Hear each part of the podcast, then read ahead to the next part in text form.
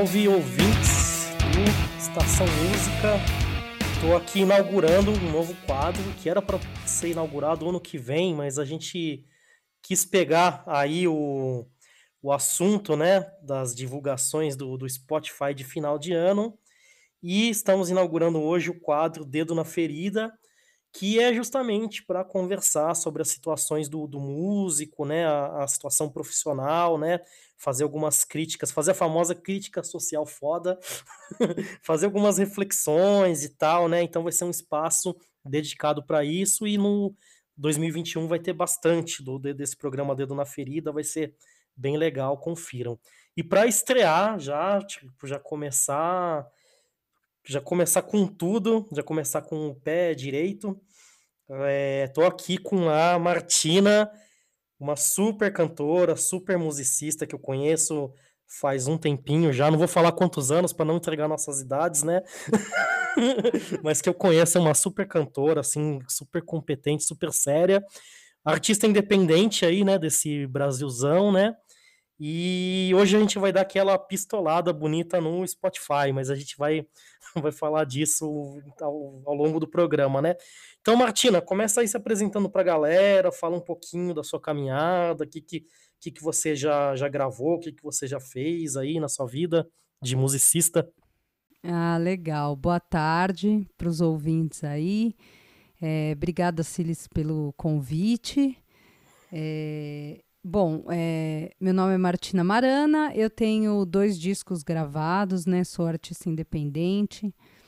Lancei meu segundo álbum agora, mais ou menos recentemente, né? No meio de 2019, pelo PROAC. Estava lá até o final do ano fazendo as minhas divulgações, os shows e tudo. E, enfim, com a pandemia, acabamos é, encerrando, né? Essa essa busca por shows e, e, e tal. E, bom, fiz mestrado na Unicamp, né? Eu sou linguista, né, de formação, bacharel em linguística, e me formei no Conservatório de Tatuí e depois fui fazer o mestrado na música na Unicamp.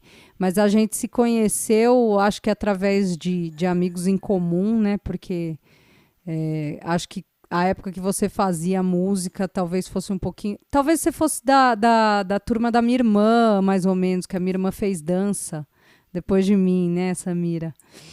E, enfim, aí esse meu disco também, para quem fazendo já um, um marketing, para quem quiser ouvir, é, ainda está lá no Spotify e nas, e nas em todas as plataformas de streaming. Se chama Eu Toco Mal, meu segundo disco. Tem, é, tem acompanhamento de uma galera da pesada, que são o Paulo Paulelli no baixo, Celso de Almeida na bateria, Marcos Teixeira na guitarra e Felipe Silveira no teclado. E participações também diversas, como Filó Machado, Gabriela Machado na flauta, é, bom, um, um, pessoal lá, então é um disco de músicas autorais, né? Me lanço como, como compositora nesse, nesse disco, instrumentista. E o meu o outro disco já era um disco de interpretações de canções de outros compositores. São dois trabalhos bem diferentes. Quem tiver afim de conhecer, estão é, lá estão lá nas plataformas que a gente vai criticar agora. Maravilha. Pô, eu costumo dizer pra galera que, que o amigo bom é esse aí, aquele que você nem lembra de da onde você conhece, assim, né? Parece que você conhece desde sempre, né? Pois é. aí, seguinte, pô, você falou de toda a sua formação aí no Conservatório de Tatuí, do seu mestrado e tal, né? A gente ainda vai discutir, né, essa questão da, da uberização da profissão do músico, né?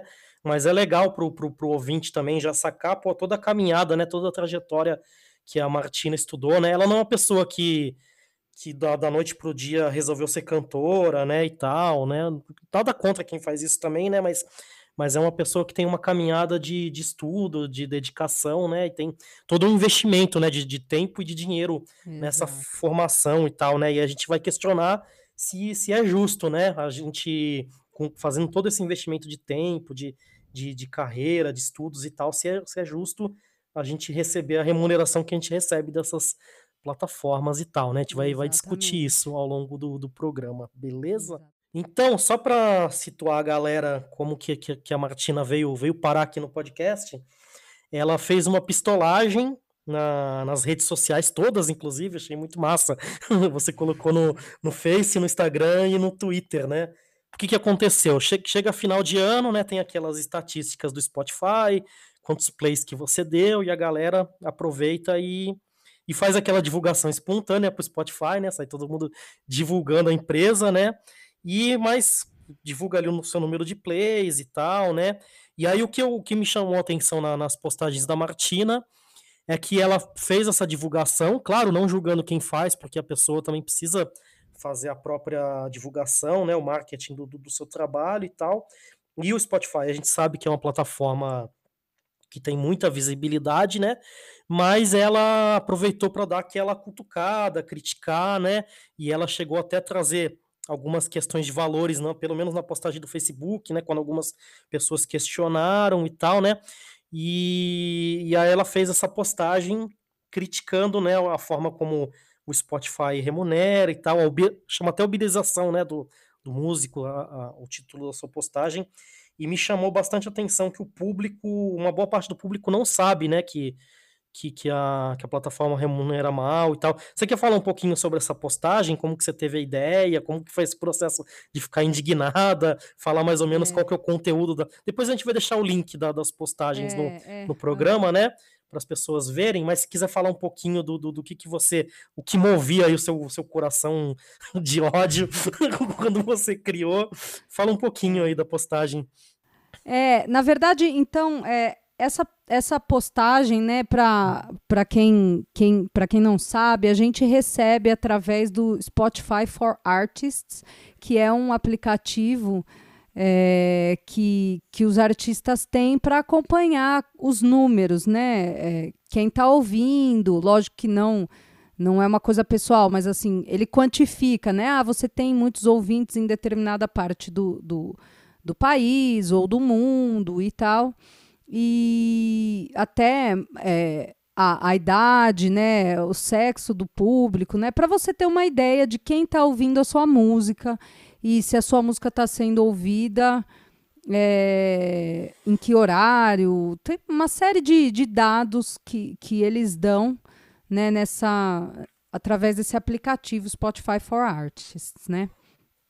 E aí, é, um, um meu irmão viu de um amigo meu que é um, um, colega, também foi amigo amigo de muitos anos e que estudou comigo em Tatuí, e a gente lançou os dois discos mais ou menos juntos. Né? Ele também tem dois discos, é o Gustavo Spínola, e ele postou lá. E o meu irmão veio me mostrar, falar: Nossa, você viu? O Gustavo postou lá no, no Spotify dele que ele é ouvido em, é, se, sei lá, 60 países, né? E eu fiquei, caramba, que legal, né? Como é que será que ele conseguiu isso? Será que. Eu lembrei que ele tinha um contato do Japão. Falei, nossa, deve ser através desse, desse produtor, que massa tal. E aí depois eu também recebi o meu. É, a minha, é, que é uma estatística, essa é uma estatística que a gente recebeu agora, especificamente dessa, né, que a gente está falando, é uma anual, né? Então ele mostra os números do ano.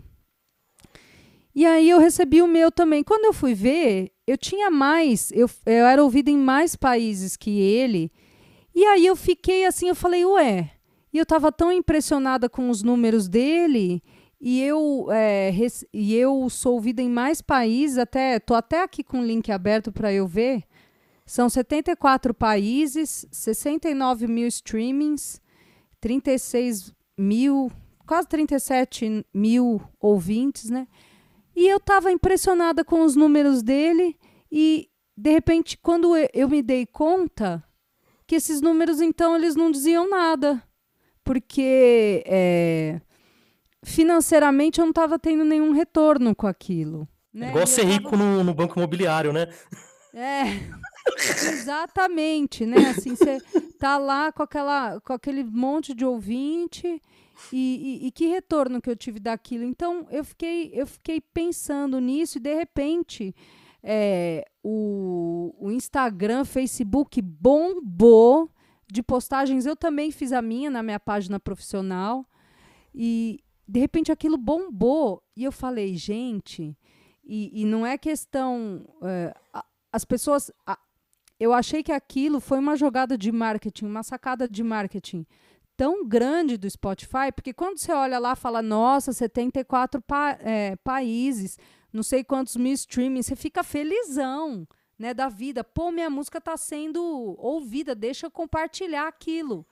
Então foi uma jogada de, de marketing através do psicológico do músico, né? E todo mundo foi postando sem se dar conta de que, ao mesmo tempo que você está divulgando seu trabalho, obviamente, que legal, o seu trabalho está sendo ouvido, e isso é importante, lógico, mas a gente está fazendo uma propaganda do Spotify, né? Porque tem lá Spotify e tal, né?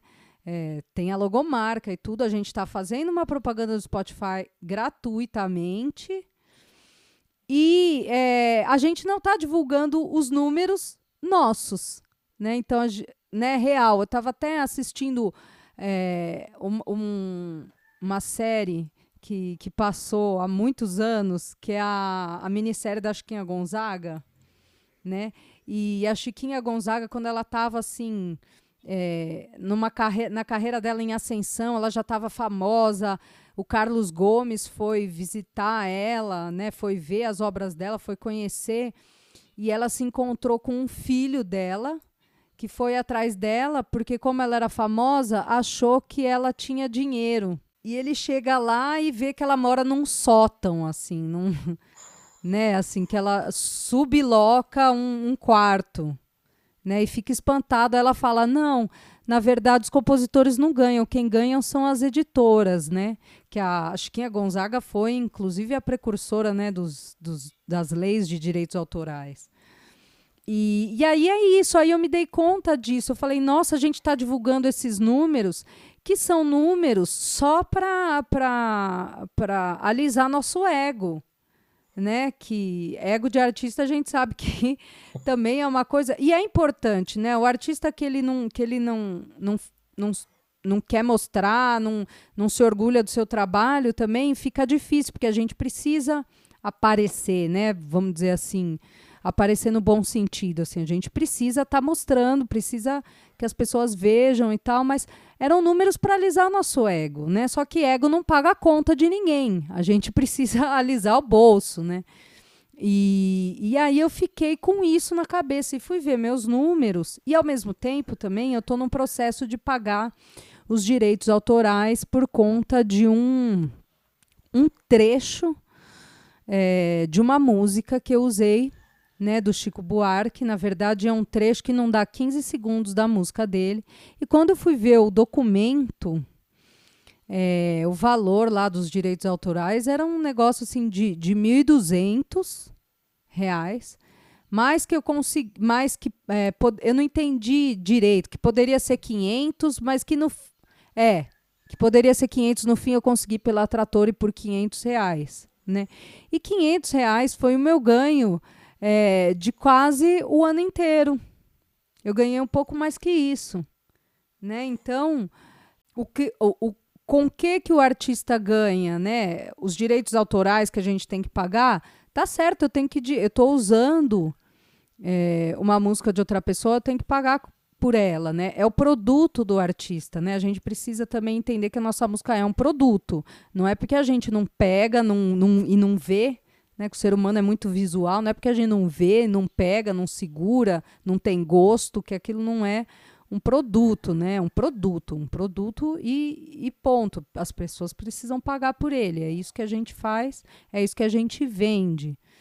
Então eu tô pagando, tô pagando, mas aí, é... enfim, esse artista ele tem uma editora que cuida dele, já passou por um processo, já construiu a carreira dele e, e, a gente tem que pagar. Eu não acho errado, não. Né? De eu ter que pagar, tanto é que eu mesma fui atrás disso. E, mas é isso, aí eu fiquei com isso na cabeça. Eu falei, peraí, o que, que adianta eu ser ouvida em 74 países? Eu prefiro ser ouvida só aqui no Brasil e conseguir pagar uns boletos, sabe? Com, né? Falar assim, não, pô, isso daí vai me pagar o meu celular que eu uso para fazer os vídeos e as divulgações. Né? Mas não, aí que foi então por isso, e até esse termo de, de uberização musical, quem chamou atenção para ele foi uma amiga minha, cantora também, Camila Farias, lá do Rio, que é uma cantora maravilhosa, que quando eu fiz a postagem, ela mandou para mim, nossa, acabei de escrever sobre isso, que ela também escreveu, falou, pô, seria legal se o Spotify remunerasse a gente por esses números, afinal de contas, é, meio que a gente perdeu é, espaço de vender nossos discos, porque é tudo um conluio, né, da conluio agora essa esse novo termo, esse novo verbete que a gente aprendeu agora com a política, é um conluio, né, da, da, da, da indústria, né, com, com, com essa modernização, porque agora fizeram então um esquema que você pode ouvir música barato, então as pessoas não compram mais CDs, então não fabrica mais CD, é, aparelho de CD, computador agora nem tem mais CD player, né? Então a gente tem lá, eu tenho caixas de CD, né, para vender. Aquele, se eu conseguisse vender os meus CDs é, em um mês, né, em dois meses, não sei, mas eu com certeza eu ganho vendendo é, os meus mil CDs lá que eu mandei fazer, eu ganho muito mais do que estando no Spotify, né? Ou em todas as plataformas de streaming juntas. Só que eu não tenho como vender CD, porque as pessoas não, porque as pessoas não têm nenhum de tocar. Às vezes eu dou CD para a pessoa, a pessoa fala: "Ah, não, nem dá porque eu não tenho, não tenho CD player, né? Então, já o negócio está virando peça de museu. Eu sou obrigada a colocar a minha música no streaming se eu quiser ser ouvida. Né? Se eu não quiser ser ouvida, eu não vou fazer show, eu não tenho. É uma coisa complicada, né? A gente fica. E aí, por isso, o termo uberização musical, né? Porque é aquela coisa do, do motoboy que depende daquele emprego, mas ele precisa ter a própria moto, o próprio capacete, o próprio precisa pagar pelas coisas dele, no fim ele faz todo o corre e recebe super pouco. E aí a gente sabe que tem uma, uma plataforma que está lucrando com esse nosso trabalho artístico intelectual e, e a gente não está sendo remunerado por isso. Pô, perfeito, hein? Que, que, que fala. É, pô, queria comentar várias coisas aí que você falou, achei sensacional sua fala.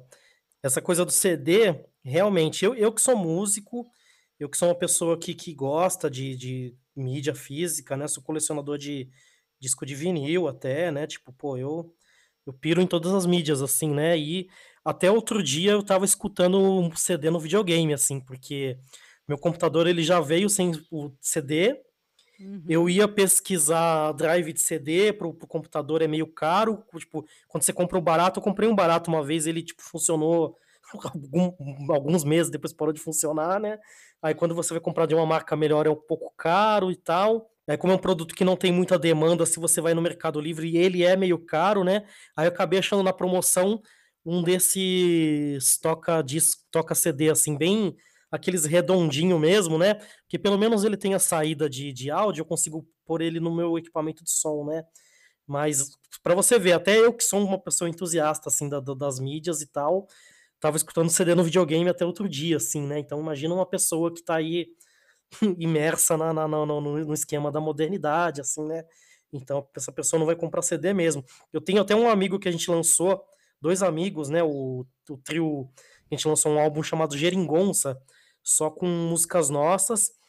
E o Israel, que é um. Que é um eu, eu dei um monte de CD, assim, dei de graça, saí dando pra galera e tal, né?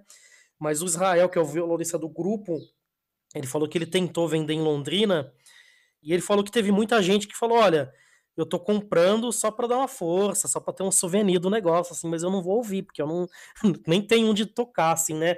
Então é realmente complicado, né? Porque eles obrigam mesmo. E não é que a gente quer a volta do, do, do, do CD, do Na verdade, eu acho que sempre é bom estar tá tudo disponível para diversidade de mídias, assim, né? Acho que é sempre melhor, assim, né? Mas eu acho que o streaming pode ser uma ferramenta legal e rentável para o músico também, só que a gente precisa.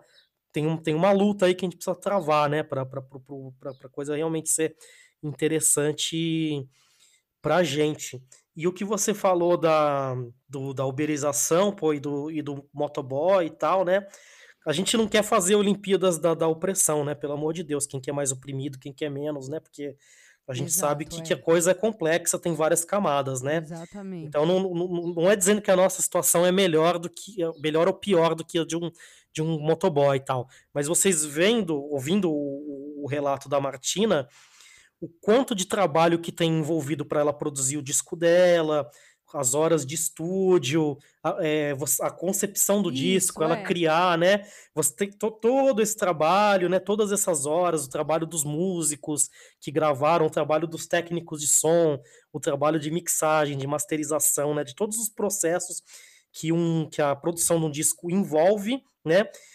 E inclusive tá no orçamento, faz parte, está previsto, né? O, o, pagamento do direito autoral, né? Não é uma coisa que surge do nada. Quando a gente vai Uhum. lançar um disco, a gente já já planeja esse gasto, né? Embora que às vezes a gente não sabe exatamente quanto que ele é, mas a gente já sabe que vai gastar, né? Então tem todo o trabalho dos músicos, direito autoral, etc, etc, etc. E aí quando você vai ver que ao longo de um ano, ela, pelo que ela está é, colocando aí, ficou praticamente no empate. Se você só considerar o direito autoral, se você não considerar essas outras coisas ainda, é, o prejuízo dela é muito grande, assim, né? E, enfim, nesse quesito, eu acho que é até pior do que o, o, Uber, assim, se é que isso é possível, né? Mas tá, tá, tá, tá ali, né? É difícil comparar, porque são coisas diferentes, né? É, eu acho, desculpa te interromper, Cis, hum. É, que assim, eu falei no início, né? Eu, eu hum. gravei meu disco através do PROAC, né? Então, em termos de, de gasto, as pessoas podem ouvir e falar, é, mas ela gravou pelo PROAC e tal. É, e acho que aí a gente também tem que entrar, eu não sei se eu estou fugindo um pouco no seu roteiro, mas nessa questão das políticas públicas, né, de incentivo ao, ao, ao, ao trabalho artístico, pelo seguinte, fazer um disco, produzir um disco custa dinheiro, né? É, quem tem esse é caro, tá? Quem tem esse dinheiro, eu não tenho esse dinheiro, né? Assim, é, então, eu, através do, do edital, né, eu consegui, e o edital também só foi possível graças a um, um certo currículo que eu tenho, a, o fato de eu ter frequentado uma universidade me ajudou muito, porque eu pude escrever é, um projeto que se adequasse né, da maneira como, como se quer, se bem que isso também é, é muito discutível, né? É, infelizmente, a, as políticas públicas elas são muito restritas, então acaba é, meio que elitizando, né? É uma elite intelectual que acaba conseguindo é, esses projetos muitas vezes, mas enfim, é, isso para dizer o quê? Que, que as políticas públicas elas ajudam a gente. Então quem fala, ah, quem vai olhar lá, ah, mas é 80 mil, né, o prêmio, ganhou uma grana. Não, peraí. É, esse dinheiro que a gente ganha é um dinheiro para você fabricar um produto cultural e é, é, você, não é um dinheiro que eu ganho e falo, ah, agora eu vou tirar umas férias, vou para Disney, né? Ou sei lá, vou comprar um, um, um, um carro, vou financiar um, um apartamento. Não, não é isso. A gente ganha dinheiro para pagar os profissionais envolvidos em toda a produção. Então, isso é importante falar que tem desde técnico de, de som, de é, é, estúdio, até empresa de xerox, por exemplo, ou é, para imprimir partitura, ou é, jornalista, por exemplo, para fazer uma assessoria de empresa. É, às vezes é, a gente precisa de uma assistência contábil, porque a gente precisa é, prestar contas, né? E, enfim, tudo isso é, é acabou sendo feita, feito por mim, que peguei pouquíssimo, nem 10% desse dinheiro, acabou ficando como cachê para um trabalho de um ano. Né? Então, você pegar aí 8, 8 mil reais, que, seja, que não chegou a esse valor, né? É, que, eu, que eu ganhei, né? Ao longo de todo o trabalho, por, de ter feito praticamente a, a, gestão executiva de todo esse trabalho, foi o que eu ganhei, consegui tirar para mim, porque eu tenho que pagar as pessoas, né? Envolvidas. Então, para um trabalho de um ano, ganhar 8 mil reais é menos de mil reais por mês. Não dá para viver só disso, né? Não, não dá para viver só disso e também não é um dinheiro que eu vou pegando aos poucos. Acaba que você pega só depois que o projeto está pronto. Então você termina o projeto ainda devendo para algumas pessoas, né? E depois você consegue resgatar esse valor de um trabalho de um ano, né? Então, mas por que, que eu estou dizendo isso, né? Porque todo esse trabalho, é, como eu disse, é um trabalho feito durante um ano, com prazo e com buro muita burocracia é, envolvida. Isso gera um estresse muito grande, né? Assim, não é uma coisa. É, não é igual antigamente que a gente tinha um contrato com uma gravadora e a gente chegava lá no estúdio e cantava, né? Que também era uma coisa que poucos tinham. Sim. Mas que tem-se esse, esse fetiche, né, do artista que chega na gravadora, canta e sai, vai para sua casa e, e, e, e, vende o disco e compra uma casa na, na praia. Não, não é isso, né? E para você ter uma ideia, o estresse que eu passei é, eu fui, eu tive um, uma coisa que eu não sabia que existia que chama é, descolamento do gel vítreo. É quase que é quase que um descolamento da retina. E isso é por estresse, né? E eu tô tendo que fazer acompanhamento, tá? Agora já sarou, graças a Deus. Mas quando eu tinha lançado o disco e eu tinha que fazer os shows, eu não tive tempo, por exemplo, de ensaiar os arranjos. Então tudo que eu estava tocando eu estava lendo. Só que eu tinha perdido 50% da minha visão de um olho. Né? E esse dinheiro que eu ganhei para fazer o disco, eu não posso pagar um, um, médico, eu não posso pagar remédio, eu não posso, eu tenho que fazer, usar o dinheiro para o disco. Né? Então é uma, uma coisa que as pessoas precisam entender sobre financiamento público, e eu estou falando isso porque você falou, ah, ela teve um investimento e tal, né?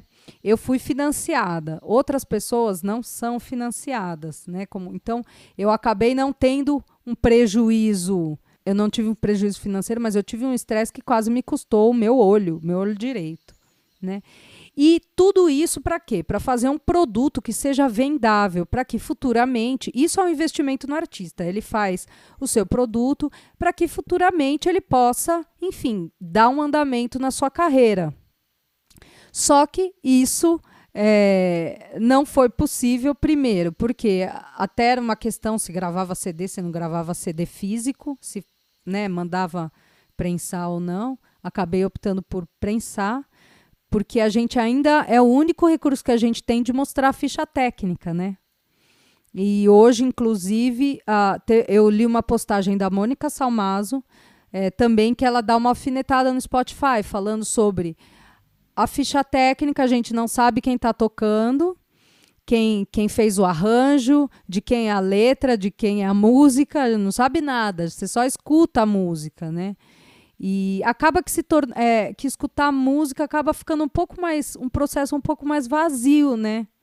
Porque não vem com toda aquela informação, a arte da capa, que também é uma coisa né, pensada e também tive um, um designer para fazer esse trabalho artístico, uma coisa que está lá guardada. E as letras também, né, que agora parece que algumas, alguns, algumas plataformas aí estão colocando, Spotify está colocando algumas letras tal, mas você não tem mais as letras, né, das músicas. Então, é, enfim, tudo isso para dizer que é, a gente está sem, um pouco sem opção e desvalorizando os profissionais que estão no meio. Né? Outro dia eu estava ouvindo um disco, fiz um vídeo com um, um disco maravilhoso da cantora, é, uma música da, que é interpretada pela Patrícia Bastos, uma cantora lá do Amazonas. E eu fui postar e eu não sabia de quem era a música, não tinha a menor ideia de quem era a música. Como que foi que eu achei?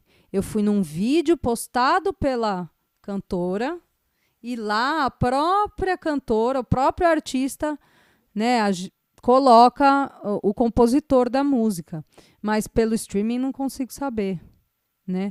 E, e não sei nem quem está tocando e nem as contas que são feitas para gerar o meu, a minha renda, né? Sim, bem importante que você falou da ficha técnica. Parece que a gente voltou na época dos 78 rotações, né? Que não tinha ficha técnica de nada, né? Voltou que retrocesso, né? Porque se você é. pega até no cinema, né? Nas linguagens audiovisuais, você tem os créditos, né? Depois da. Né? E, e, e por mais. Se bem que, olha, não hum. sei se você reparou, Netflix corta. Eles cortam, eles colocam aquele. Eles. O próximo episódio vem em 5 segundos, né? Isso. Isso para você pular os créditos, né? próximo, né? É. Eles eu, cortam. Eu acho legal aquelas cenas pós-crédito, né? Que já tinha antes da, da Marvel, né? Mas a Marvel que, que, que, que, que deixou o negócio popular, né? Mas isso é um, é um puta incentivo legal pra galera ver os créditos, né? E depois isso, é. ver, ver a cena pós-créditos também. Então, né? aí a gente tem que ficar tendo essas criatividades, né? É, exatamente. Exatamente. Bom, Ficar driblando o sistema. O Dibre, né? O Dibre. Muito bem, Martina. Pô, é, só para deixar nítido para a galera, nem eu e a Martina somos pessoas que, que manjam muito dessa coisa dos dados, da internet, da, da, da, do capitalismo de dados e etc. Né? A gente está até pesquisando sobre isso, estudando e tal, e compartilhando alguns materiais. Mas eu separei uma, uma matéria aqui, né, do dizendo que uma pesquisa revelou que 80%, 82% dos músicos ganham menos de R$ 1.300 por ano no streaming. Essa pesquisa foi feita na Inglaterra, na verdade, né? Depois eu vou deixar o link para essa matéria, tá? Mas vou ler um trechinho aqui, ó. De acordo com membros da Ivors Academy, desculpe meu inglês horroroso, e da Musicians Union, aqui é, aqui é quebrada, aqui eu não, não, não, a pronúncia de inglês é isso mesmo. Vamos lá. 82% de seus entrevistados ganharam menos de 200 libras, né? Passando para reais dá mais ou menos 1.300, no período de um ano inteiro de 2019. Alguns deles, inclusive, contavam com alguns milhões de streamings. Na mesma pesquisa, 92% dos entrevistados afirmaram que menos de 5% de seus ganhos no ano vieram do, streaming, enquanto 43% tiveram que recorrer a trabalhos fora da música por conta do baixo valor. Né? Então, essa é a, é a realidade na Inglaterra, né? Imagina aqui no, no, no, no terceiro mundo, né? Imagina aqui na, no, no, Brasil, né? E você falou das políticas públicas, é bem, bem importante mesmo que você disse, né? E eu acho que a gente precisa fazer o exercício de personalizar menos, né? Pelo seguinte, a gente fica com aquele imaginário do artista que grava, que foi o que você falou, né, que grava seu disco e, e compra casa na praia. Você citou a Chiquinha Gonzaga, né? E eu vou citar um outro compositor assim importantíssimo, que com certeza todo mundo que está ouvindo conhece pelo menos uma música dele, que é o Aldir Blanc, né? A gente for ver, a gente perdeu o Aldir Blanc esse ano, né? Ele infelizmente faleceu e o Aldir Blanc faleceu, tipo, fazendo vaquinha na internet, em condições completamente precárias, né? Então, às vezes, aquele mito que a gente tem do artista famoso, às vezes nem um artista que, que, que seria, em tese, famoso tá, tá tão bem, assim, porque, pô, quem é qualquer artista, né, do, do Brasil na fila do pão comparado com o Aldir Blanc, né, o cara que, que, que compôs letras para todo mundo gravar praticamente, né, para João Bosco, Elis Regina, né, tipo, qualquer artista mais consagrado que, que a gente pensar da, da MPB, com certeza já, já cantou, já gravou alguma música do Aldir, né? Se você puxar músicas do Aldir, que não tem o crédito lá no Spotify, né? Mas se você souber as músicas dele, né? O Bêbado Equilibrista, Linha de Passe e tal, enfim. Se você souber as músicas dele, você vai ver que tem um monte de música no, no, no Spotify do Aldir Blanc. Lógico que aí tem uma questão de direito autoral, de, né, da, da venda dos direitos, de tem outras questões envolvidas aí que, que não cabe a gente discutir agora, mas acho que fica como um símbolo, assim, um reflexo, né, de como que como que, que às vezes a gente alimenta uma ideia que, que é errada mesmo, né? E aí, outra coisa, essa coisa do, do, do personalismo que eu falei, é, enfim, a gente está. Todo mundo sabe que esse é um programa abertamente com orientação política de esquerda, entre aspas, progressista e tal, né? Que a minha posição política particular, inclusive, é de anarquista e tal. Mas a gente sabe que tá, a gente está no governo aí do, do mandatário da República não é um governo favorável né, para pro, pro, pro, os artistas e tal, pra, pra não só para os artistas, mas para várias populações. Mas eu acho que, se me permitem um anarquista aí dar dicas de democracia, eu acho que, que, que, a galera tem que cobrar os deputados assim que, que votou, porque se a gente for ver várias coisas que, que rolaram de interessantes, de política pública durante a pandemia foi, foi iniciativa da, dos deputados, né?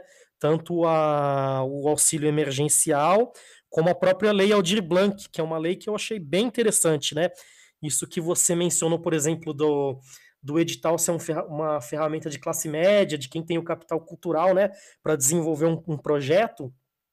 Eu entrei no site da, da Prefeitura de São Paulo, da Cultura, da Secretaria de Cultura, e fui ver os critérios para você entrar na, na Lei Aldir Blanc, era muito simples e dava para fazer até por vídeo. Se você não tem condições de escrever um projeto, você poderia gravar um vídeo e receber a verba da Aldir Blanc. Então eu espero né, que, que, que esse episódio também deixe um legado para a política pública né, de desburocratizar a coisa né, e deixar a coisa mais acessível né, para os mestres da, das grandes tradições, para quem está fazendo som na, nas quebradas e tal, né, para que todo mundo também tenha acesso a, ao recurso público, né? E, e acho que é isso, Martina. É, acho que falar de algumas alternativas, né, de, de do, do, ao Spotify, né? Eu acho que uhum. uma delas é essa mesmo, né? A política pública, a gente ter cada vez mais política pública para para fomentar a obra do, do, do, artista. Eu vou dar minha, minhas opiniões, aí você fala uhum. o que, que você uhum. acha, tá? De, de, de, de, quais seriam as alternativas a, ao Spotify, né? É, outra alternativa legal é a gente apostar em algumas plataformas independentes, né? Que, que, o pessoal que, que é liberal, por exemplo, vive falando de livre concorrência, né? Então, pô, vamos. O ideal seria ter um monte de plataforma, né? Não o Spotify monopolizando esse mercado, né? Eu estou experimentando aqui é, o Bandcamp, Bandcamp Tô, tô achando legal a plataforma. Isso que você falou dos créditos e tal, eles são bem preocupados, né, com a coisa dos créditos e tal. T todos os discos que eu peguei aqui tem toda a ficha técnica bonitinha e tal, né? Tudo, tudo bem legal com o compositor da música, tudo bem certinho. E o Bandcamp, ele tá, pelo que eu li na internet, assim, que eu pesquisei bem por cima, ele é uma plataforma que, que, que, a ideia seria mediar você e o artista, né? Então, cada artista tem uma página lá, como se fosse aquele MySpace antigo, né? O, hum. o, o, antigo. MySpace, né? Então cada artista tem uma página lá que você pode ver os discos daquele artista, as informações técnicas, pode ler, né? Então eu achei uma plataforma muito legal, muito amigável com, com um artista independente. Eu achei que o único porém é que ela é toda precificada e toda cobrada em dólar, né? Para isso popularizar aqui no Brasil, eu acho que é um pouco mais difícil, por mais que, que as músicas lá são baratas. Cada música eu vi que, que custa mais ou menos um dólar, que seria, sei lá, os cinco reais aí né? Acho que para comprar uma é, música. Seis, né? Seis, seis né? vai saber onde que esse um dólar vai parar, né? É. Mas eu acho que para você ter uma música do seu artista preferido, eu também acho que não é nada muito absurdo, assim, né? E a plataforma também deixa você ouvir de graça as músicas. Só que aí ela faz um lembrete, assim, sabe? Eu, eu tenho, por exemplo, o disco amarelo do Emicida, é um disco que eu ouço muito por lá. Aí chega uma hora que fala assim, ó, oh, você já ouviu esse disco bastante, assim, não quer comprar não? não quer dar uma força aí pro seu artista que você gosta tanto? Aí eu fui lá e comprei o, o disco, né? Dei, dei, dei o dinheiro lá, espero que, que chegue no, no Emicida, né? Na, na equipe dele e tal. Mas eu tô dando o Bandcamp, né? Eu não, eu não, não recebo dinheiro do Bandcamp e tal. E também não acho que, que o Bandcamp tem que virar outro Spotify, tem que todo mundo usar Bandcamp. Não é isso. Eu acho que tem que ter várias plataformas. Eu acho que os artistas também ele podem, se, podem se organizar para criar seus próprios aplicativos, como o pessoal, os motoboys estão fazendo também, estão se organizando para isso, né? Então a gente pode ter o nosso, entre aspas, o nosso streaming, né, de, de artistas independentes, né, e gerir a coisa, né? Então acho que essa diversidade, né, do e, e essa coisa da, da, da, venda do disco físico, dos produtos físicos, né? Eu acho que, que é bem importante a gente cons, é, conscientizar o público, conversar com o nosso público, né? Usar o, a atenção que a gente tem do público nas nossas redes para conversar como que é importante que o público adquira produtos do, do, do, seu artista preferido, né? Seja o disco, seja uma caneca, uma camiseta, um souvenir, né? Porque a pessoa vai ter aquele souvenir, aquela lembrança do, do seu artista preferido, do seu artista que, que, que gosta, que quer apoiar, e vai estar tá, vai tá ajudando esse artista de alguma maneira, né? A, a sua sobrevivência, né? A pagar suas contas e ter o seu trabalho devidamente reconhecido, tá? Essas foram as alternativas que eu pensei. Você gostaria de acrescentar mais alguma coisa? É, eu acho que todas essas ideias elas podem ser desenvolvidas, né? Mas é, é que nem teve um, um sujeito lá que no meu comentário é, ele falou: ah, então faz a sua própria plataforma, né? Mas não é bem assim, né? Porque é, não é assim, cada artista, então, além de fazer todo o trabalho, além de fazer tudo, divulgar, não sei o que, a gente ainda vai ter que ser técnico de, de, de TI, ou né, não sei o nome do profissional que desenvolve uma plataforma. Mas não é bem assim. E fora isso que é, é, e fora todo o trabalho de você manter né, essa plataforma, manter a divulgação e tudo. Então, acho que primeiro de tudo são os músicos se organizarem e, e, e, e tomarem atitudes assim quanto a isso. Né, atitudes de cobrança os próprios é, os deputados, é, cobrar né, os deputados e tudo, mas é, primeiro de tudo, acho que a gente precisa parar de reclamar no Facebook, né? Então, se organizar. Porque se Facebook, se reclamação de Facebook desse certo, esse presidente já estava fora, já não era mais meu presidente faz tempo, na minha bolha lá de Facebook. Então, eu acho que é, a, primeira, a primeira coisa, né, é aquela o que eu coloquei lá no final do meu post, músicos do mundo univos, né? É, e porque é, as ideias, assim, a gente está num ramo que, inclusive, o nosso trabalho é ter ideias, né? Então, ideias não vão faltar. A gente precisa se organizar para que isso não é, sobrecarregue, porque se eu tiver que fazer isso sozinha, eu não vou fazer. Né? Eu já tenho muito trabalho, eu tenho aula, eu tenho que divulgar meu trabalho, eu tenho live, né? Eu estou também engajada com a minha live solidária aí, depois eu... Opa, vai ter o um espaço aí para fazer é. o seu são jabazinho. Então, a, a, gente está sempre fazendo coisas, correndo atrás do tempo, é tudo com prazo, tem edital para escrever, agora tem a lei Aldir Blanc que tem que produzir né, um, um, outro trabalho e tudo. Então, a gente precisa estar tá, tá unido, né? Tá unido e, e, e buscar ir atrás dos nossos direitos, né? Assim, até é, esses dias, é, um, um, colega aí que falou: ah, a gente seria legal a gente ter é, alguém da área da matemática, né, que pudesse auxiliar a gente nessa parte da, da conta, né? Como é que é essa conta que ninguém sabe exatamente qual é essa conta, mas aqui no Brasil parece que é um centavo o streaming, chega próximo disso, né? Um centavo, às vezes menos de um centavo o streaming eu acho que também os artistas, os próprios artistas grandes também, eles, eles têm que também, teriam que estar junto com a gente nessa, porque eles também estão reclamando, eles também estão é, com esse problema, inclusive agora, durante a pandemia, que não estão fazendo show, né? Um dos, um dos primeiras é, reportagens também que eu postei foi do baterista do Dream Theater, que é um cara que vive de show, né, de venda de disco tal, e, e ele fala na reportagem, pô, que eu ganhei com as vendas do Spotify, é, é, não, não pagam, pagam um jantar para minha família, né? Não sei qual o tamanho da família dele, mas enfim, é um jantar para a família e é, é, é, isso, né? O cara também tá pistola. Depois eu vi que ele, ele teve o apoio do vocalista do Sepultura, é, de não sei quem do Rage Against the Machine. Então, já são, já são bandas que já têm aí é, um nome, né, que já fazem dinheiro há muito tempo com venda de discos e que, de repente, porque, olha só, eles tiveram é, o dinheiro da venda de discos retirados. Porque é isso, você a partir de agora, esse dinheiro, você imagina assim um artista, por exemplo, que faz uma venda de 100 mil discos, sei lá, 100 mil discos, vai, um artista médio aí que tem uma, uma repercussão legal, mas essas bandas a gente sabe que, que vendem bem mais. De repente, eles não estão vendendo nada daquilo, né? Porque retiraram os, aparelhos, os aparelhos que, que tocam esses CDs da indústria e colocaram uma plataforma barata né? Então, consumidor óbvio. Ah, é barato para eu ouvir, pago aí meus 16 reais mensais e ouço o que eu quero.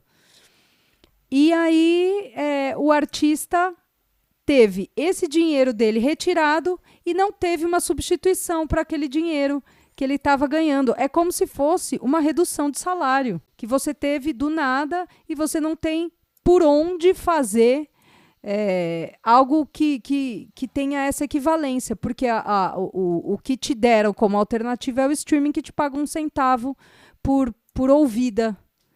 Né? Então, é, uma coisa assim que se a gente tivesse uma legislação, isso não poderia ser possível, né? Você não pode reduzir o salário de uma pessoa. Você simplesmente tirou, né? Tirou a, a, a possibilidade de, de fazer dinheiro com, com, com produto, porque é basicamente isso. A gente faz dinheiro com é, vendas de disco e shows.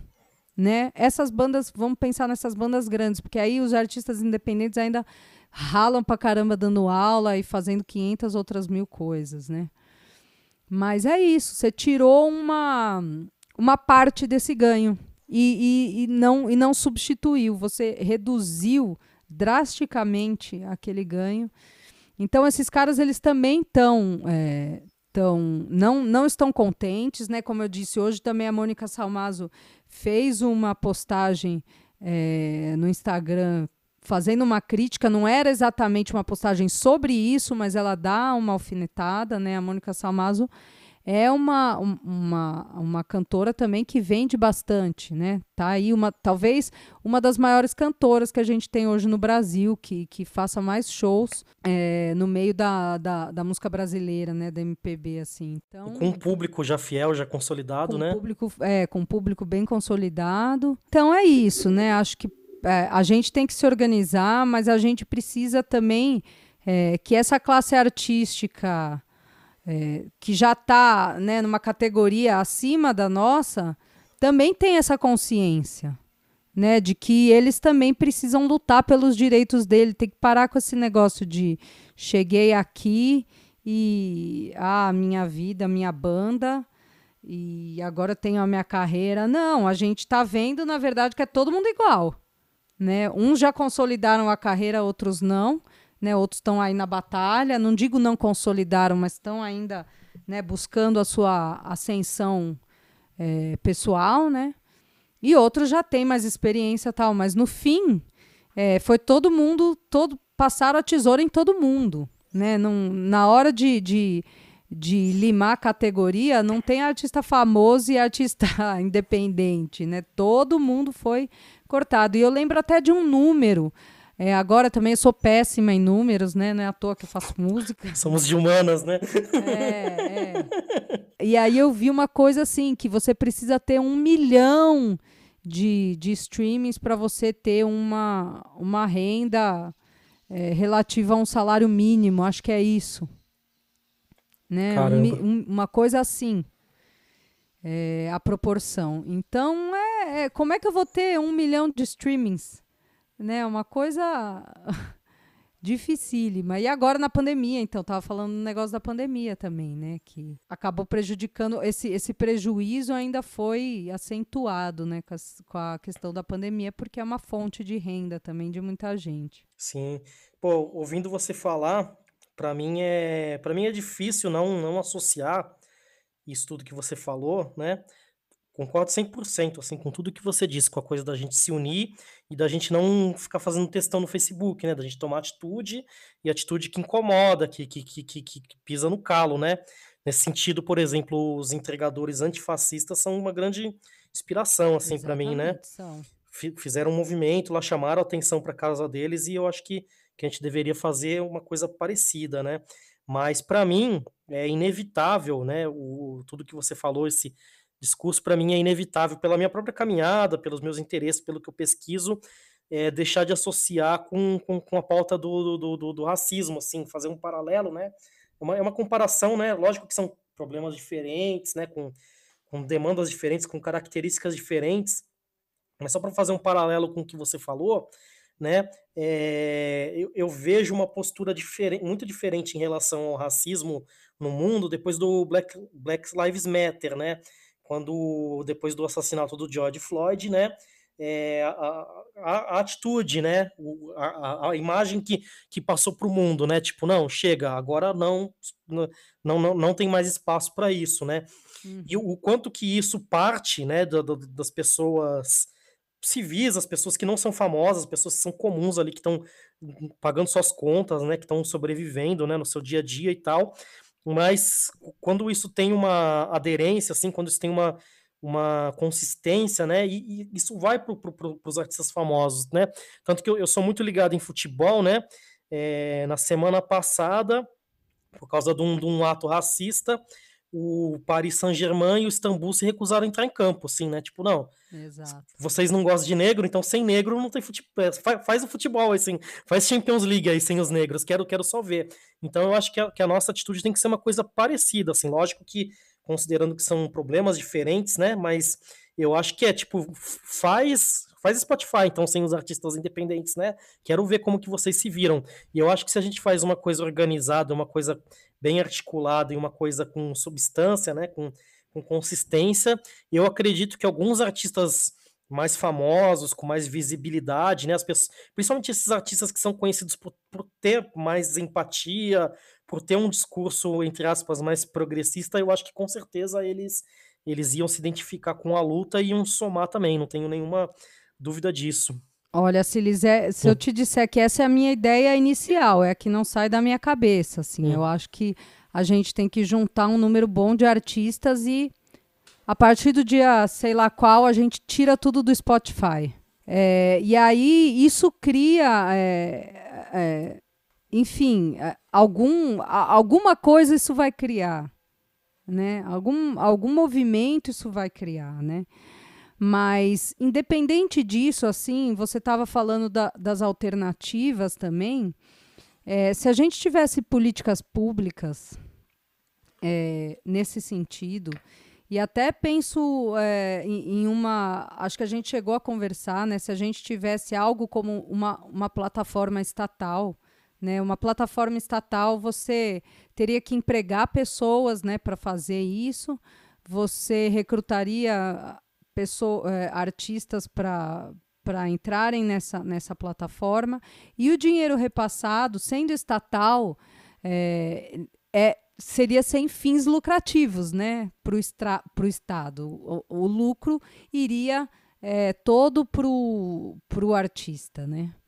É, então, a, a, acho que a gente precisa, precisaria ter uma força é, de um Estado maior, eu acho muito difícil nesse governo, nesses dois governos, né, tanto o governo do Estado, que inclusive vi um post hoje que está querendo fechar é, o curso de choro e de teatro do Conservatório de Tatuí, né, que é um absurdo um conservatório daquela grandeza e daquela importância que formou tanta gente, que levou tantos professores importantes, e eu falo inclusive por ter vivido lá e por ter me formado musicalmente lá.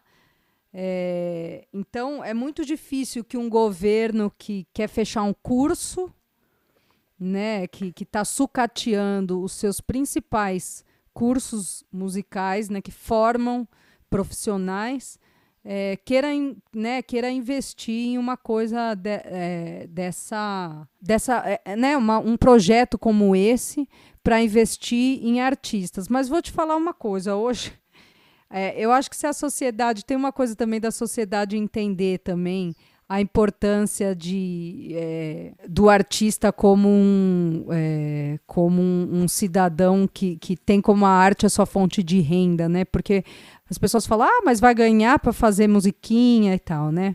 Vai se é, divertir ainda ganhar dinheiro, né? As pessoas têm essa ideia, né? É, o que as pessoas veem. É, quem, tem um ditado que a minha irmã me ensinou que é ótimo, que é o que quem vê close não vê corre. Né? Então a gente posta aquela foto linda do show lindo, mas o estresse que a gente passou anteriormente ninguém viu. Eu não postei lá o meu exame falando que eu perdi 50% da minha visão, né? Que é, deixar bem claro que ela voltou, tá tudo bem. Mas assim, hoje né? Eu faço, eu faço muitas doações para entidades que eu confio, de apoio ao câncer e tal.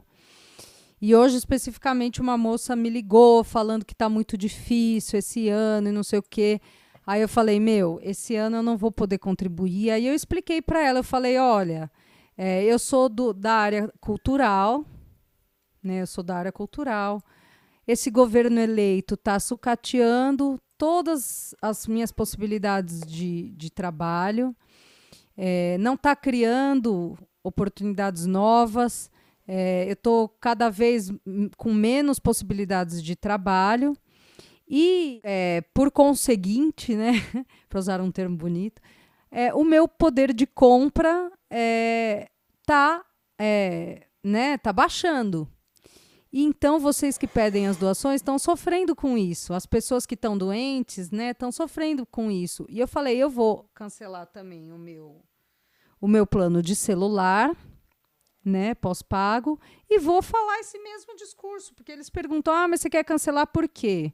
Falei: "Olha, esse governo, né, também é, não tem políticas públicas, não incentiva, né? Acha que eu sou uma vagabunda. Infelizmente, meu poder de compra está acabando e, portanto, o seu também está acabando. Porque se eu não compro, se você. É, eu não posso comprar, você não pode me vender. Né? Então, é, a gente precisa é, também, a sociedade, né? A gente está muito sujeito a essas fake news e a sociedade não vê né, que a gente é consumidor dos produtos. Né? Eu compro carro, eu não compro carro, né? Mas assim, eu tenho carro, eu, eu consumo gasolina, eu compro, sei lá, uma roupa, né? É, enfim, eu compro equipamento, tudo isso. Então, é, tem uma coisa também da, da mentalidade da sociedade em relação ao artista, né? De é, às vezes comerciante, ah, artista vagabundo, mas eu vou lá na sua loja comprar o seu produto se eu tiver dinheiro além disso, né, essa luta também ela precisa ela não pode ser só centrada nos músicos. Eu sempre falo isso, sabe, Siles? Eu acho que o músico precisa explicar mais para a sociedade qual que é o trabalho dele. Porque o show é lindo e no final todo mundo aplaude. Então parece que, nossa, tô felizona, todo mundo me ama, eu sou amada por todos. Porque é isso que as pessoas veem. Então, acho que o músico precisa, por sua evidência, pela evidência do seu trabalho, que, por menor que seja, né? Num um final de show, sempre alguém vem elogiar, falar que eu tenho a voz linda, que adorou a música tal, mas é, não sabe de todo, de todo o histórico para compor aquela canção, para gravar aquela canção, para fazer aquele show, para produzir tal. Então, eu acho que a gente também tem essa responsabilidade de mostrar para a sociedade a nossa batalha, porque é, as pessoas, o cidadão comum também ele não é obrigado a saber tudo que a gente faz. É, seria ótimo se a gente tivesse um governo que incentivasse a cultura, né? Aí as pessoas estariam mais próximas. Mas não tendo, a gente também não pode obrigar que uma certa parcela da população saiba que todo corre que a gente faz. Então eu sempre acho a mesma coisa que eu falo também da ciência. Nesse ano, o pessoal até teve o Trump, né? Olha como a gente está fazendo um podcast aqui, para onde a gente vai, mas é, tudo está relacionado, né? É, o Trump resol, é, cobrou que os cientistas fizessem uma vacina logo. E um cara explicou, falou: olha, é, para fazer uma vacina precisa de estudos, precisa de investimento ao longo dos anos nos laboratórios, não sei o que. Foi até, parece que foi uma crítica histórica a, de um pesquisador a um presidente nos Estados Unidos, né? Então as pessoas não sabem, acho que assim, ah, o cientista vai lá, faz logo a vacina, né? Mas espera, precisa de um, um grupo imenso de profissionais, cada um pesquisando uma coisa, um pesquisa um reagente, o outro uma reação alérgica, outro faz um teste num bicho, aí faz no outro, aí vai para uma fase, passa para outra, aí não deu certo, faz de novo. Né? Então, os processos né, dessas das áreas, eles precisam ser, a gente precisa, como artista, já acho que a gente precisa ter essa responsabilidade de, de mostrar para as pessoas. Eu tento sempre nos meus shows falar o número de profissionais envolvidos, para que as pessoas tenham um pouco de noção de que num, aquele glamour ele é o, o resultado de, de uma batalha imensa. Né? E, e, por isso que a gente cobra tanto, que a gente está tão pé da vida por, né, com essas plataformas, e em específico o Spotify, que investiu demais né, no Brasil e que está monopolizando o, o streaming, né, que a gente precisa ter a recompensa. Afinal de contas, eles estão lucrando em cima do nosso trabalho. Exatamente. Pô, maravilhoso. teve uma coisa que você reforçou agora que eu ia comentar lá atrás, né? Mas aproveitar para falar agora, que, que é essa coisa do, do, do, dos trabalhos que, a, que o mercado da cultura movimenta também, né? Porque um show movimenta muito trabalho, assim, de, de, de, de, de, de outras pessoas, assim, não só de, de artistas, né? Um show para acontecer, ele precisa ter a pessoa que vende ingresso, precisa ter a pessoa que vai fazer a faxina do, do, do teatro, precisa ter o, os funcionários do, do teatro, né, da, da, casa de espetáculo ali, né, é, o, o, disco para ser gravado a gente já falou de todos os profissionais, né, não todos, né, mas o, o que envolve, né, desde, desde o xerox, né, da, da, da partitura, o cara que vai desenhar, então, é, quando eu falo de despersonalizar é isso, né, a gente pensar é, quantas pessoas estão envolvidas no trabalho e acho que você foi perfeita é, nessa coisa de que é, é um pouco o nosso dever também como artista, né? Sair um pouco dessa coisa do, do de, de, de, dessa aura, desse glamour, dessa coisa da mágica, assim, né? Parece que tudo tá, é diferente, né? E a gente mesmo produzir assim pequenos docs, pequenos podcasts, pequenos né, bastidores assim, né, para a gente uhum. mostrar realmente, né, o que que, que tá por trás, as pessoas que estão estão trabalhando por trás, né. Eu tento fazer um pouco isso com esse podcast, né? Eu tenho um programa chamado Processo Criativo, que aí eu convido a galera que, que gravou discos. De repente eu quero até fazer um contigo também. De, nossa, você tá convidada para vários programas já, né? Tem o processo criativo, tem o que vai ter de divulgação científica para você falar da sua dissertação. Então vai, vai, vai virar. Vai virar. Se, se vir três vezes, pede música no Fantástico, tá? Uhum. Mas porque a, ideia é justamente essa, né? A gente mostrar esses processos para o público, público, mostrar que não é mágica, mostrar que tem gente trabalhando ali, que tem gente dando um duro danado, né, para que isso aconteça. Enfim, se a gente continuar esse papo, ele vai embora, né? Ele dura para sempre se precisar. Mas vamos, vamos deixar a galera com gostinho aí de quero mais aí, para o pessoal de repente é, para a gente voltar num, num outro programa depois, né? Então, só vou deixar minhas considerações finais aí para galera seguir as redes sociais do Estação Música, tem no Facebook, tem no Instagram, tem no Twitter, tem no YouTube, o YouTube tá meio abandonado, mas agora no, no fim do ano eu quero subir os podcasts também no YouTube para aumentar o alcance desse podcast, tal, de repente quem não tem o hábito de ouvir podcast em agregador, inclusive se você está escutando esse podcast no Spotify, vou te dar a dica, baixa um agregador aí no seu celular, pode ser o Castbox, o Google Podcast, Apple Podcast. Eu uso um que chama Antena Pod, muito bom, assim, que a sua experiência vai ser muito melhor num agregador. E, enfim, eu, eu tenho as estatísticas do meu podcast, eu sei que vocês estão ouvindo no Spotify, hein? Sai, sai dessa vida, galera. ou, ou, ouçam no agregador, que é muito melhor. Mas, enfim, sigam lá nossas redes, tá? Para saber das novidades, de quando sai programa, interajam com nossas redes também, deixa comentário e tal, dá like toda, toda essa história que a gente está acostumado. E aí eu vou pedir, vou agradecer a Martina, né, que se dispôs aí a estar tá com a gente aqui, conversando e pistolando. Queria agradecer demais.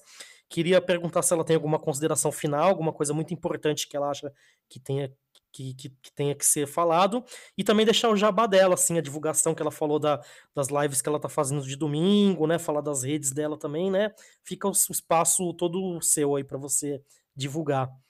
Ah, legal, queria agradecer também o convite, assim, para a gente debater esse assunto, é um é um desabafo também, né? Debate e um desabafo, né? Assim, mas é um, é um desabafo, não é uma reclamação, não. É um desabafo consciente de que a gente tem uma luta, né, para ser feita.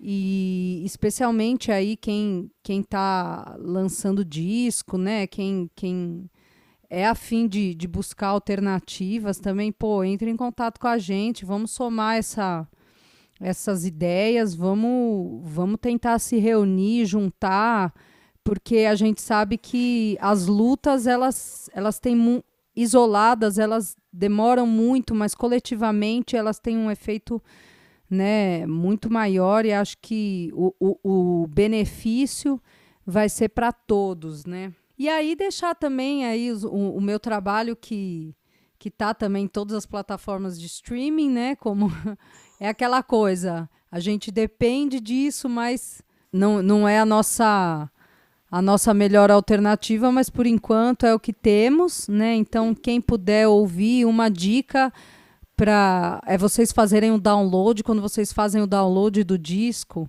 a gente ganha um pouco mais pelo download do disco e das músicas, né, na, nas, nas plataformas. É, em breve também vou estar tá aí, vou dar uma olhada no Bandcamp, que já ainda não tive tempo de, de olhar, mas também em breve vou colocar o material. Quem puder, quem gostar, quem puder dar uma força, quiser comprar os discos físicos também. Então, o meu está disponibilizado na, através do site da Trattori. Ou é, também está em várias, em várias lojas. Se você digitar lá Martina Marana, Eu Toco Mal, são dois discos, Eu Toco Mal e Correnteza de Ar. É, enfim, em breve, sabe, é, até falando nesse, nesse assunto, eu pretendo fazer uns vídeos também falando sobre o meu processo de gravação, que eu tive dois trabalhos sobre o PROAC e, e, e foram os meus dois discos, né? tive a, a felicidade de conseguir dois, edi dois, um edital e um fomento vi, é, via ICMS, né? PROAC ICMS. Então foi um, um, dinheiro legal que eu pude fazer uma boa produção, mas que não me fez nem mais nem menos rica, né? Não consegui é, pagar muita coisa com, com esse dinheiro. Foram é, verbas exclusivas, né, para fazer esse trabalho e que, portanto, é, me fazem questionar todo esse sistema de streaming, justamente por eu conhecer todo esse trabalho, por estar envolvida é, com tanta coisa, com, com, com, um trabalho tão intenso, tão desgastante, porque desgasta, né, física e mentalmente. Então, é, eu pretendo em breve fazer uns vídeos é, mostrando o processo é, de, de gravação de um disco, é, através de leis de incentivo. Então, também convido vocês a acompanharem meu YouTube, meu canal do YouTube, que eu tenho, além de vídeos tocando, tenho alguns outros vídeos falando sobre as minhas composições. Em breve vou estar tá fazendo esse é, essa videoaula que eu acho, estou falando aqui que acho muito importante que as pessoas saibam é, qual é esse processo e por que, que é importante a gente ter políticas públicas de, de incentivo à cultura. Né, até falando sobre os profissionais envolvidos, né, e tudo. Uma coisa que eu sempre falo, quando você tem um, é, um show, por exemplo, gratuito, né, é, até o, o, os restaurantes do entorno ganham, porque você vai num show gratuito, você, você fala, ah, então vou comer uma coisa lá no restaurante, agora você paga 300 reais para ir num show, né? Aí você já vai com, com a marmita dentro da mochila. Né? Vai até a pé, né? não, não, não, não gastar nem o transporte. Pagar, é, exatamente. Essa revolta com o streaming faz parte de todo um sistema, né? De toda uma cultura de precarização do trabalho em várias áreas. Então, por isso a gente também fez essa, compara essa comparação com o Uber, né? É, então, tem toda uma mentalidade também que precisa ser mudada e a gente precisa fazer esse trabalho. Não pode ser só aquela coisa, né? Não é só pelos 40 centavos, né? Não é só. Sim. Não é só isso. A gente precisa ter é, esse produto também como, como fonte de renda nossa. A gente é. não quer só comida, né? é, pois é. streaming, streaming não, não me paga os boletos, né? Hum. Os 74 países. Aliás, eu queria saber se eu sou ouvida em 74 países, né? Que países é, que pagam em dólar, né? Que eu vi lá que eu tenho, eu tenho muitos ouvintes em Portugal. Cadê meus euros? Meus, né? Enfim. Vamos lá. Pô, maravilha, Martina. Muito obrigado aí. Com certeza você vai voltar aí. Você já já é de casa, pode entrar, pôr o pé no sofá, abrir a geladeira e tal. pode chegar quando quiser. Mas eu queria. Deixa uma cerveja artesanal aí. Então, Já vou deixar uma, uma, uma IPA aqui. Adoro. É essa e... que eu vou pegar na sua geladeira. deixar ela bem, bem em cima do alface ali, né? Uhum. eu, eu, sei que você ia pegar o alface, né? Mas sem querer tinha é, uma, uma IPA ali em uma... cima, né? Isso, Pô. Mas beleza, Martina. Muito obrigado mesmo. E a gente se, a gente se fala aí. E abração para todo mundo. Isso aí, valeu. Tamo junto, Siles. Beijão.